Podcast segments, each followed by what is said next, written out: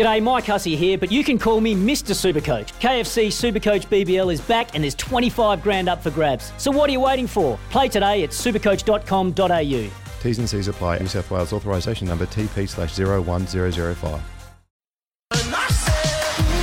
Breakfast with Pat and Heels for IMAR Insurance. Get an online quote and instant cover anywhere, anytime. Visit imar.com.au.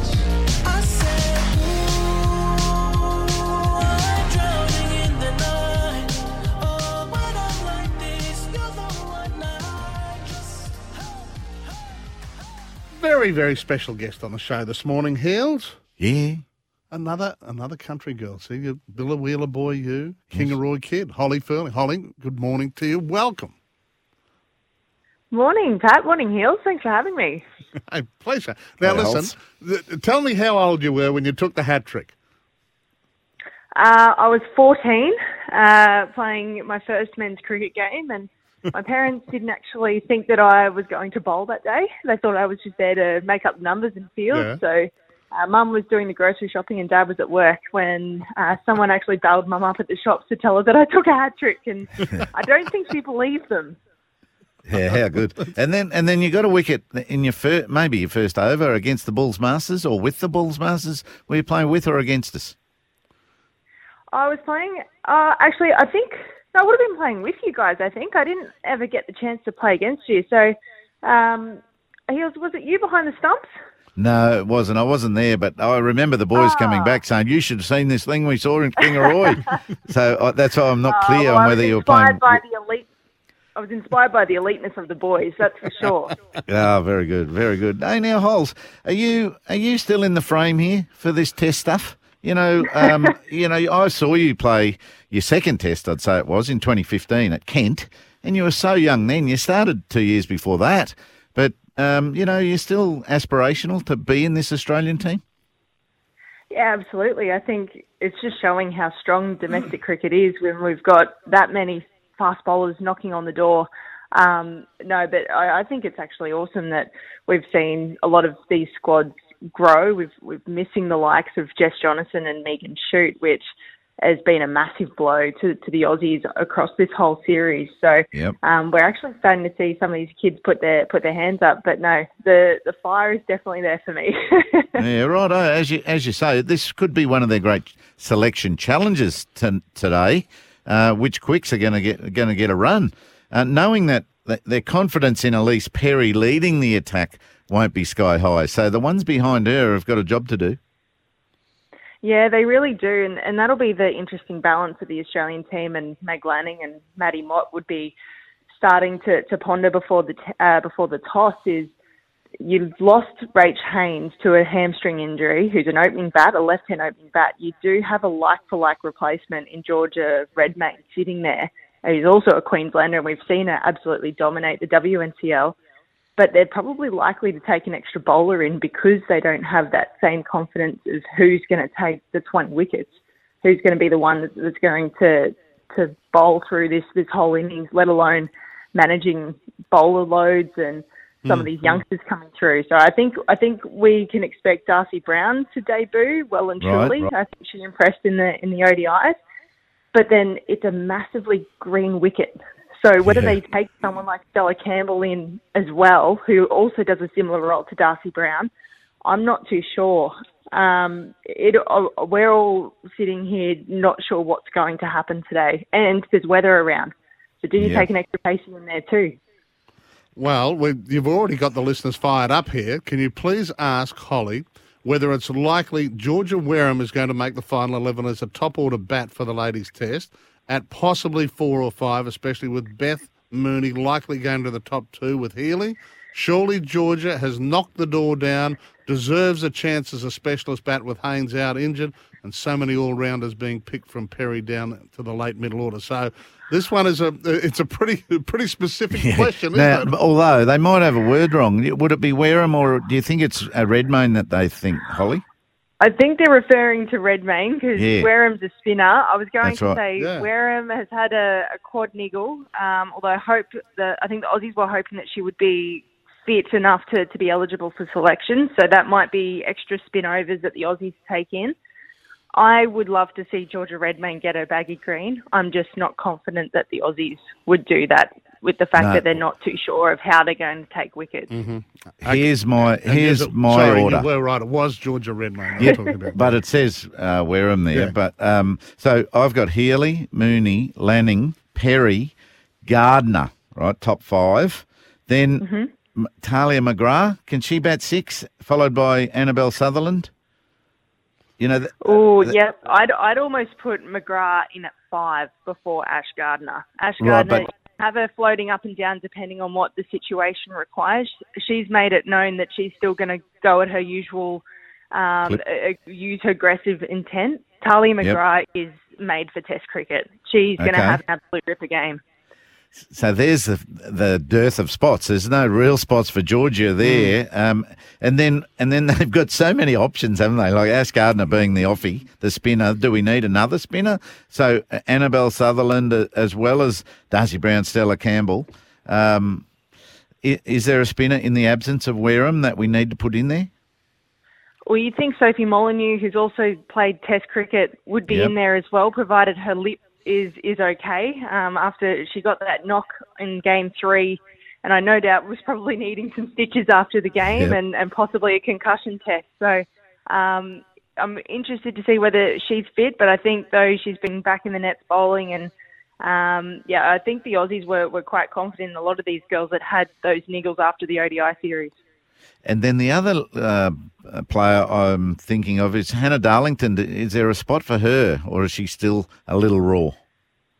I think she could do a job in the test, but I don't think they'll take her in with a with a green bouncy wicket. I think they'll take out and out pace um, to try and really hurry the the Indian batters. We saw that um, the likes of Shafali Verma really don't like the short ball. Okay. Um, so I, think that they'll be trying to to attack really aggressively and then use your spinners in your holding overs. We know with the pink ball, it swings a lot when it's brand new, um, but once it goes, you, you've really got to start to get thrifty with how you use those overs and, and what field placements Meg Lanning's going to have to have. So I think they're more likely to take the aggressive option and then use Darlington in the T20s to just jam Yorkers.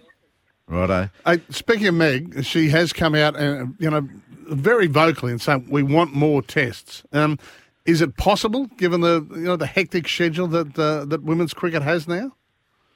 Oh, 100%. I think we, we always have uh, two or three, or, sorry, it's normally three or four series a, a, a year um, that, that are played, and you could always throw a test in there. These multi-format series makes every game count. Um, Yeah. We saw that the, the ODIs were, were so close, and the Aussies are up 4-2 in the points. This test could ultimately decide who, who wins the whole series, but it, it makes it so exciting. Um, it, we would love to see long form cricket at the domestic level as well. Um, we'd love to pull on the the, the baggy maroon um, and and take on the, the New South Welshmen um, in in a two day or four day game. There's definitely scope there, and I think there's there's lots of discussions around world cricket at the moment about how can we play more Test cricket as women. Yes, you, even the WNCL doesn't even have to be four day game, just two day games. You know that that's a start because it's all one days and mainly T Twenties for you. Um, so uh, yeah, that's that's a great movement that's starting to happen. I, I sensed in, when I always said, uh, you know, you girls need to play more tests. I, I always got a bit of pushback, even from Meg Lanning. Um, so so I'm really pleased to hear her say that. Now, what a what a team they've assembled that Australian team, right? In, in that team we've just picked, Paddy, there's five quicks and a couple of spinners, and a lot of those quicks bat well. It's incredible the options in this in this team. Now, last test in 2019 uh, against England in England, we played a dominant draw. Holly, there, there just wasn't enough courage to put England into bat last and, and think we could bowl them out, and hence it became a draw. Will we have some courage in this game? Do you think we've learnt from that? I would think so. I think the other thing to add to that, Heels, is that the girls only play four days. And that's another massive talking point in going, why can't we have the fifth day? Because the fifth day will force results. You can't have batters sitting there just, just trying to, to bat out a draw. Um, you, you've actually got to, to make this force a result. I think Meg has learnt from from that game. Um, Yep. And I think too, like pink ball, it's it's far more aggressive. We know that as soon as the lights take hold, the ball's going to be doing all sorts of things. So Yeah. um, I, I think that there will be a result here. The only thing that could potentially hamper that is the weather. But the way that that's negated is if we get a fifth day. yeah, true. Hey, that's one thing we didn't mention that this is uh, a pink ball test. So Yeah. um, it's going to be spectacular down there, isn't I'm, it? I'm scared for Ellyse, Ellyse Perry being able to control it early. Yeah, I um, I know that she's been breaking down her whole uh, action in these last couple of days. I guess um, speaking to Beth Mooney yesterday, um, she she said to me that it's almost a blessing in disguise sometimes that the turnaround's been super tight, um, so that they can just keep pressing on and, and keep playing. For someone like Pez, and and I really feel for her because being out of out of rhythm and, and out of form a little bit, it's really hard to, to manufacture it and make it come back. And Heels, you'd know when you're out of form with the bat, you just keep trying harder and harder and harder, and often that's the, the worst thing that can happen for you. I guess the beauty of it with her in the test is that she's got time. She's got so much time to work herself into um, her spell, and, and I think she'll find that rhythm again. But she's just got to make sure she doesn't get caught up in the detail of where her front arm's going and just be complete, just be effective. Just take it, take the onus off yourself and just focus on competing with the batter. Yeah, well said. She can think it, that's for sure, and overthink it at times. When she's so good, she doesn't have to. Um, now, we've got our team covered. Now, India, they've got everything covered with the bat, right? They've got left handers, right handers, they've got technical prowess, and they've got power. Goswami's shoulders a big load with the bowling. Who else do you expect there?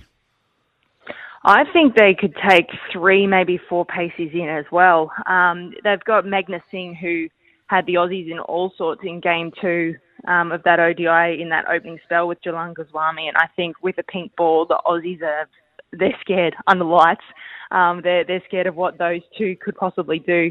The other one that was really impressive in game three was um, Pooja Vastrakar. Uh, She had a really good slower ball, so I think she could use an older ball and, and really try and um, start to dictate what she was going to do. But the, the good thing with her was that she bowled really well to her fields and was really, um, she always felt like she was on the front foot to the Aussie batters. They've also got Shikha on the sidelines, who's an absolute. Um, uh, she's got so much experience with the Indian side. Swings the ball in very Megan Schutt like. Um, they could bring her in as well. She hasn't played a part in the series so far, but possibly could be an option if they do decide to be tempted to take an extra pace in with this green wicket. But I, I just can't go past the opening um, the opening bowlers in Jhulan Goswami and Meghna Singh. I think they're going to have a massive game. Oh, Shikha Pandey has to play with that name. That's how, how good's that?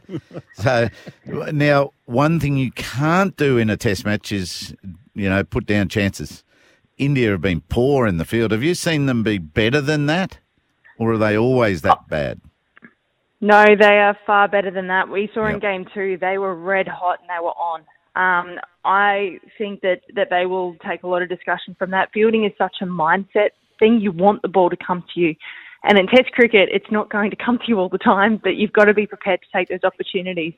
I think the Aussies have the, the wood on the Indians. They're far fitter and they and they pride themselves on their fielding. So I, I think that the Aussies have them there. It's just whether the Aussie batters can negate the likes of Goswami and, and Singh. Um, but the Indians, no doubt, they won't have been happy with how they played in game three with their fielding effort, and yet somehow they still won.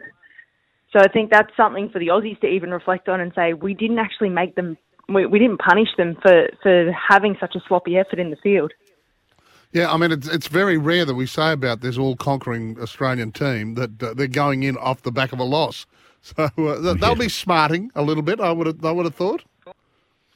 Yeah, I, and I think there's been a lot of honest reflections and discussions. I think there was a lot of good from Game Three, but just those key moments that we just didn't um, put the foot on the throat and really, really try and dominate India.